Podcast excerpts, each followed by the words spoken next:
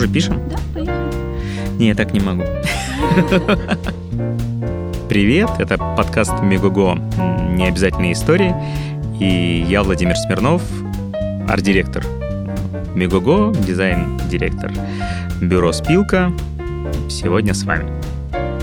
Эпизод первый. Почему я не уехал?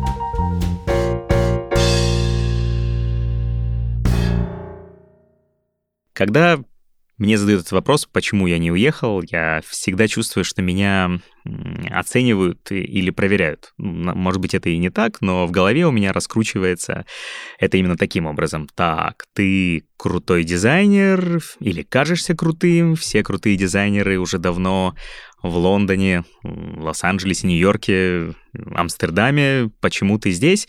А, я понял, ты не крутой. Вот, э, думаю я, и не знаю, в моей, по моей шкале крутости первым стоит арт-директор из Киева, потом где-то дизайнер из Амстердама, а потом джуниор-дизайнер прямо из э, Купертина. И вот я нахожусь в начале этой шкалы. С этим, наверное, ничего не поделаешь. Я сам рос на американских фильмах, коллекционировал А, пивные банки европейские и американские, мечтал о джинсах Levi's, о кроссовках Adidas, и в моей голове все импортное сразу же становится круче, чем э, отечественное. Даже сам термин «доморощенное» у меня, который на самом деле просто означает «выращенное дома», приобретает негативный оттенок. Вот. Поэтому понимая, что безнадежно, что я безнадежно, наверное, проиграл эту схватку с э, Америкой или Европой, расскажу, почему же я все-таки не уехал.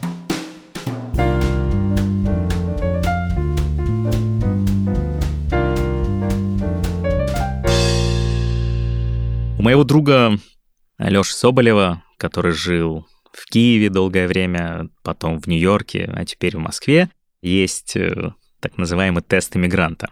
Лёше можно верить, он в Нью-Йорке прорубился, открывая свое агентство года три. И тест иммигранта заключается в следующем, что когда он знакомится с кем-то, допустим, в Нью-Йорке, кто там уже живет, и спрашивает его, как ему живется, если человек начинает наваливать на свою бывшую родину, с которой он уехал, и всячески хвалить э, ту страну, в которой он живет сейчас, Лешка считает, что тест человек не прошел, то есть тест иммигранта он не прошел. Почему? Потому что это как гиперкомпенсация. То есть ты приезжаешь в чужую страну, тебе поначалу очень тяжело, очень некомфортно, у тебя нет никаких эм, социальных, прежних социальных связей, и тебе нужно добиваться всего с нуля. Соответственно, это как гиперкомпенсация, ты хочешь оправдать свои страдания, почему же тебе так плохо, и начинаешь всячески очернять то, что было у тебя на твоей малой или там прежней родине. Вот. И тест иммигранта ты проходишь к тому моменту, когда начинаешь взвешенно оценивать то, что у тебя есть сейчас в новой стране, и то, что у тебя было дома. И оказывается, что все не так однозначно, все было не так плохо, и там, и здесь есть свои отрицательные и положительные стороны. Так как я не уехал, мне нужно пройти тест иммигранта наоборот. То есть мне не нужно никого убеждать в том, что здесь хорошо, да, у нас в Киеве э, хорошо, да, мне нужно честно там, и объективно сказать, что у нас хорошо, что у нас плохо. Итак, из позитивного, что у нас? Политическая конкуренция, зачатки реформ, безвизовый режим, ну, развитый агросектор, IT, Армия 10 место в Европе и 29 в мире. Вот, это из позитивного. А, что у нас плохо?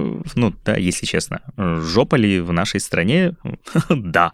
Мы самая бедная страна Восточной Европы, ослабленная войной и 70 годами совка. Самые плохие дороги в мире, 130 место и 137, черт. Высокий уровень коррупции, 120 место из 180. Не просто у нас совсем вести бизнес. 71 место из 190. Вроде бы кажется, что неплохо, но у Грузии 6 место. У стран Балтии 14, 16 и 19 места. Киев 118 из 140 городов по уровню комфорта, а, и у нас большие проблемы с экологией. Киев топ-10 самых загрязненных э, городов Европы.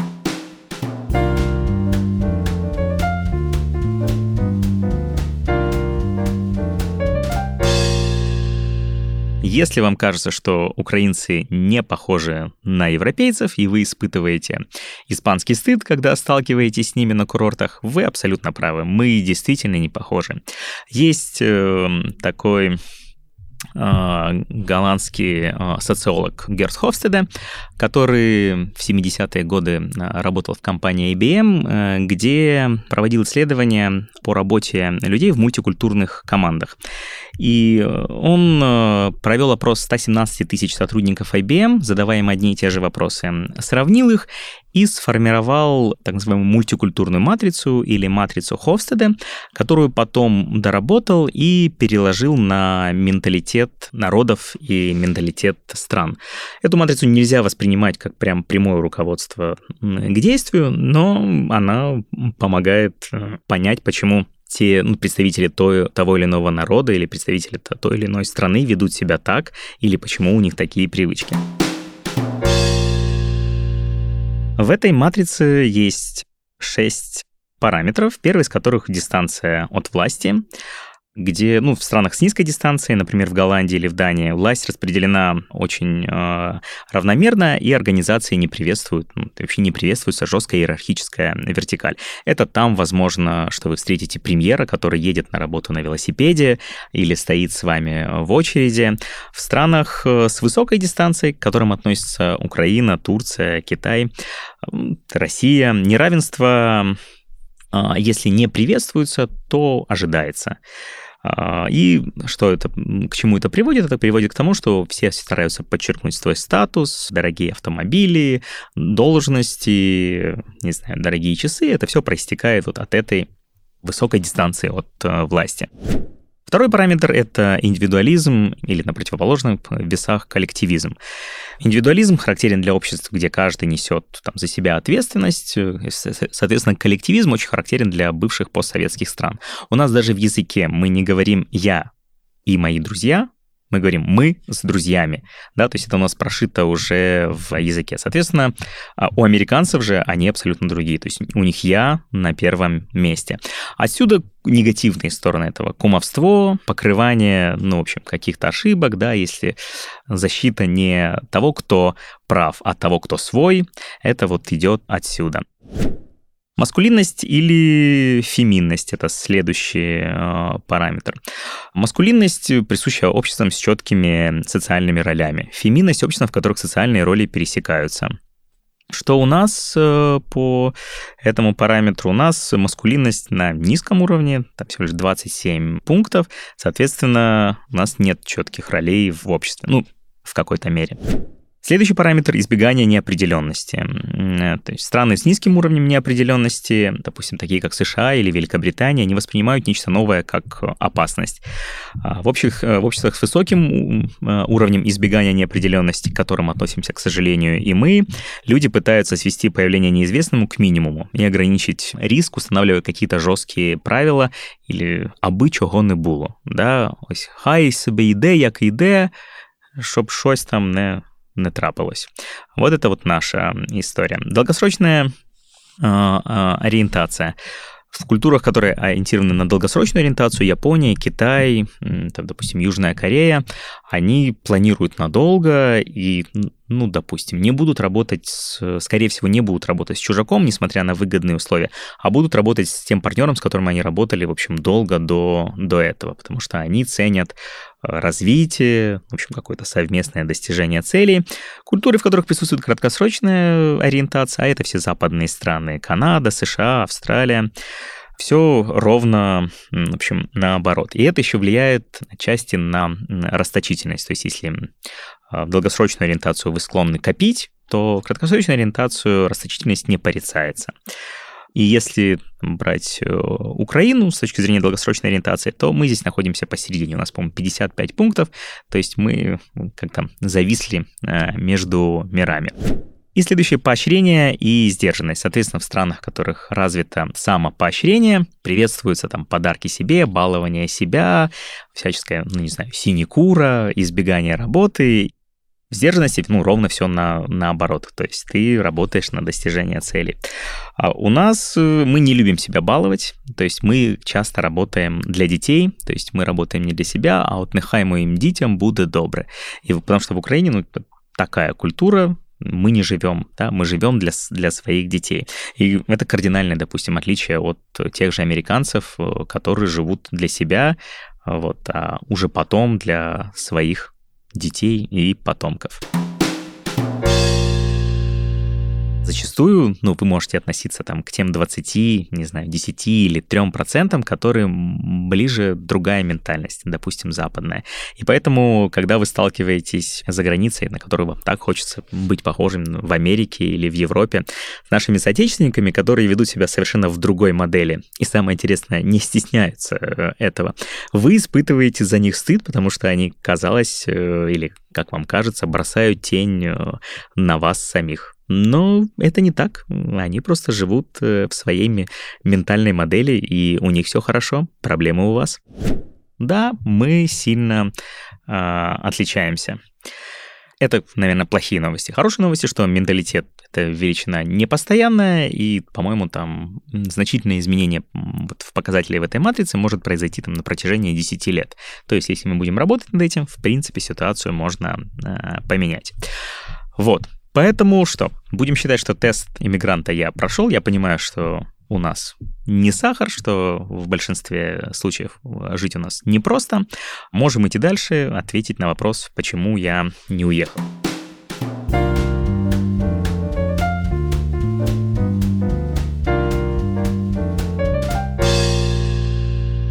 Есть несколько вариантов. Первый вариант ответа генетический. Не уехал просто потому, что не мог. Да, во многом мое поведение предопределено тем набором генов, которые мне достались, э, плюс воспитание. Вот, и я получил генный набор домоседа, а воспитание, где родился, там и пригодился. Поэтому, в принципе, уехать я никуда и не мог. Второй вариант ответа романтический. Не знаю, как вы, а я люблю играть за вторых номеров. То есть, допустим, когда ты играешь в FIFA, э, мое любимое развлечение — взять команду из второго или третьего дивизиона, например, Union Берлин или Millwall, а, и на протяжении 10 сезонов тащить их в элиту футбола. Ну, также интересней, а, вот, чем брать условную Барселону или Реал и громить всех э, с самого начала.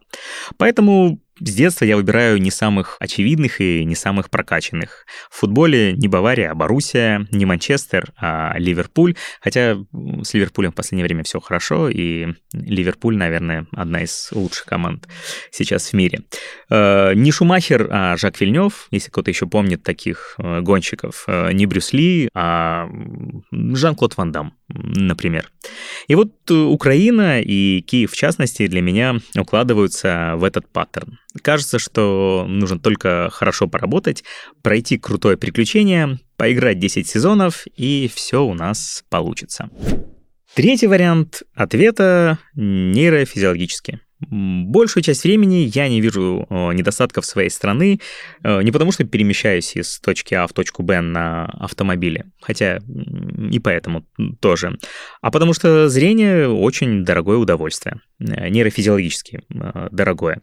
Наибольшее количество колбочек и нейронов, э, палочек и колбочек, нейронов напаковано у нас в центральной э, ямки нашей сетчатки, которая называется фавео. Именно там мы э, видим все четко и в цвете. Чем дальше вот этой э, небольшой ямки, тем мы видим все размыто, нечетко, не в цвете, и выходит так, что только 10% информации мы воспринимаем визуально, 90% информации достраивает наш э, мозг. Для того, чтобы видеть все так же четко, как мы видим Фавео, нам бы понадобилась черепная коробка, ну, как у пришельцев в фильме «Чужой». К чему это приводит? Это приводит к тому, что то, на чем мы фокусируемся, то мы и замечаем. То есть банальная мысль, но так как думать и видеть очень дорого. Вы видите только то, куда, там, куда смотрите, и видите то, что определяет ваша цель. Моя цель э, звучит это, конечно, как пластмасса, когда ты озвучиваешь всегда там свою миссию. Но я пытаюсь э, уменьшить хаос вокруг себя, и мне нравится приводить э, вещи в порядок и менять их к лучшему. Уменьшать энтропию, в общем, настолько, насколько я могу, и я вот, изменяю все, до чего я могу дотянуться. Для этого дизайн я использую как э, инструмент, а Украина, в частности Киев, это мой полигон, потому что здесь настолько плохо, что к чему не возьмись, к чему не притронься, все можно поменять к лучшему. Ну, или многое. Поэтому для меня Украина настоящий клондайк. И еще один вариант ответа эгоистически. Так как мне нравится то, чем я занимаюсь, мне нравится мое дело, и здесь у меня э, очень много работы, от нее я получаю дофамин, то есть я получаю свой кайф от того, что я делаю. И я подсел. Надо признаться, да, что я наркоман. Я боюсь, что при переезде я потеряю источник своего кайфа, и мне придется заниматься бытом, адаптацией, налаживанием социальных связей, неинтересными проектами, пробиваться по новой. А я не хочу. Я не хочу тратить на это время. Вот. И, возможно, как наркоман, как и всякий наркоман, я потом пожалею об этом. Но пока меня никто не остановит.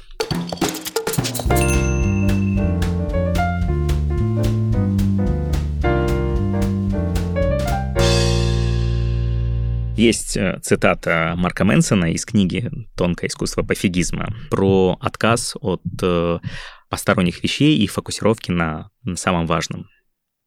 Цитата. «Чтобы подлинно оценить что-то, нужно ограничить себя этим. Жизнь обретает особую радость и смысл, когда вы десятилетиями погружаетесь в отношения с одним человеком. Одно ремесло, одну работу. Но такое погружение невозможно, если вы не отвергнете альтернативы. Такой отказ – естественная и необходимая часть верности нашим ценностям, а значит и нашей идентичности. Потому что мы отвергаем, о нас можно сказать многое. А если мы ничего не отвергаем, возможно из страха, что нас самих отвергнут, мы лишены собственного «я». Так вот, я сознательно отвергаю переезд в другую страну, вот. И поэтому обо мне можно сказать многое.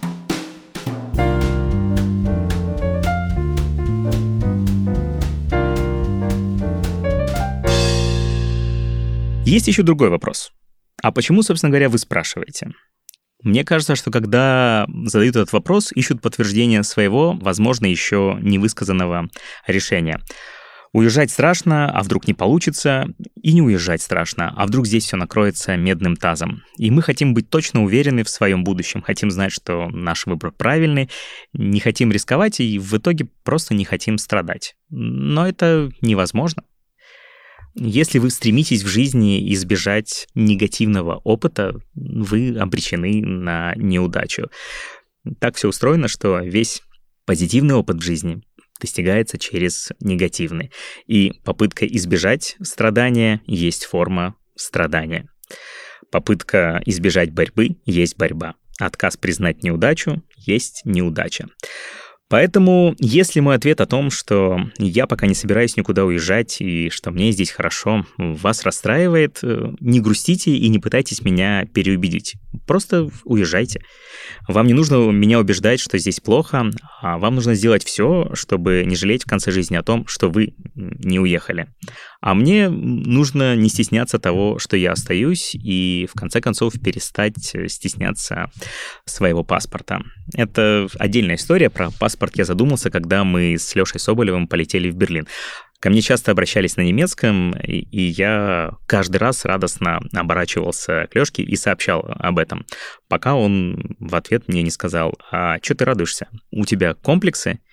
И пришлось себе признаться, что то, скорее всего, да. Мне приятно, когда меня принимают за немца или британца, и получается, что мне самому кажется, что быть э, украинцем — это не круто. Сейчас я стараюсь не прятать свой паспорт, когда стою, в общем, в линии э, на паспортный контроль. И получается, мне самому кажется, что быть украинцем — это не круто. Не знаю, смогу ли я от этого избавиться, но попробую. Отступать, собственно говоря, мне некуда.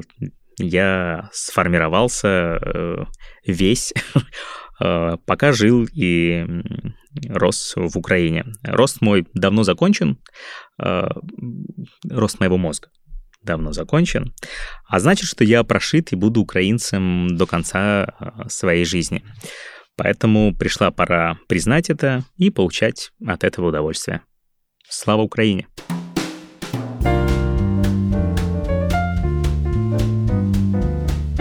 Слушайте последние и самые свежие версии подкаста «Необязательные истории» в приложении Мегаго.